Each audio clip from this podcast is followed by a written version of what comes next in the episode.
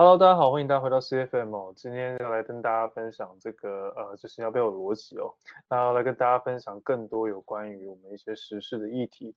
那年底到了，不知道大家就是呃有没有注意到，就是十一月是一个商人的节日哦，就大家会呃上网去采购非常非常多的一些在这一年中想买但是想要在大特价时间才买到的东西哦。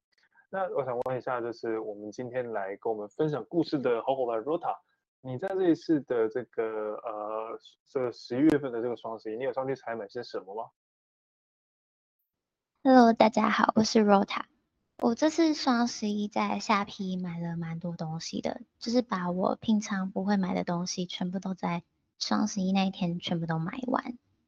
对，然后我还还有注意到一件事情，就是。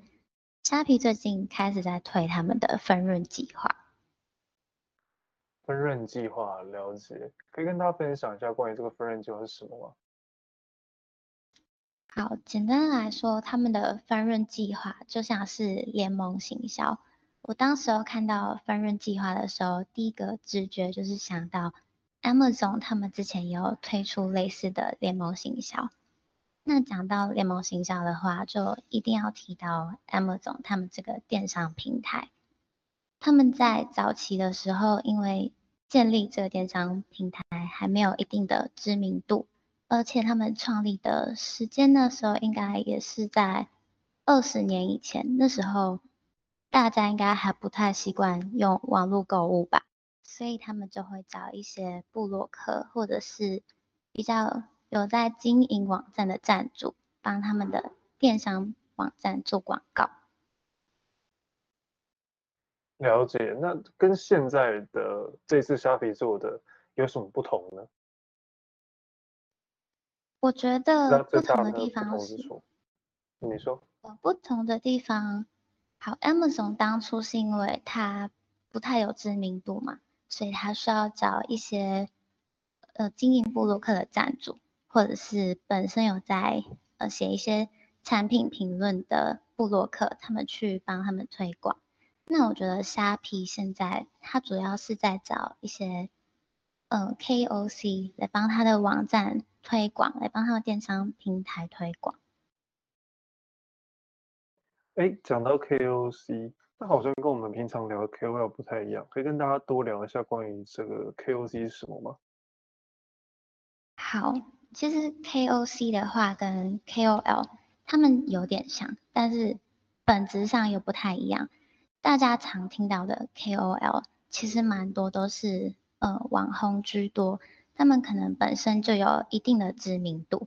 那他们跟品牌合作，也通常是品牌会去先找他们敲定合作的一些产品啊，或者是服务。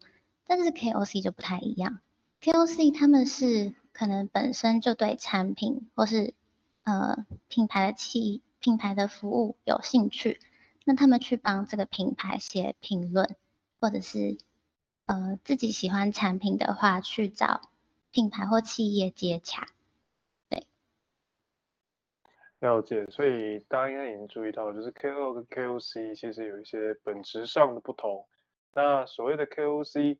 它其实更相当于就是透过呃一些一直以来都有在经营特定主题的部落客博主，或者是说我们的 YouTuber，从他们身上去找到这个呃他们潜在的受众，并透过这些受众呢来进行导购跟销售，这跟我们传统认识的 KOL 稍微有点不太一样。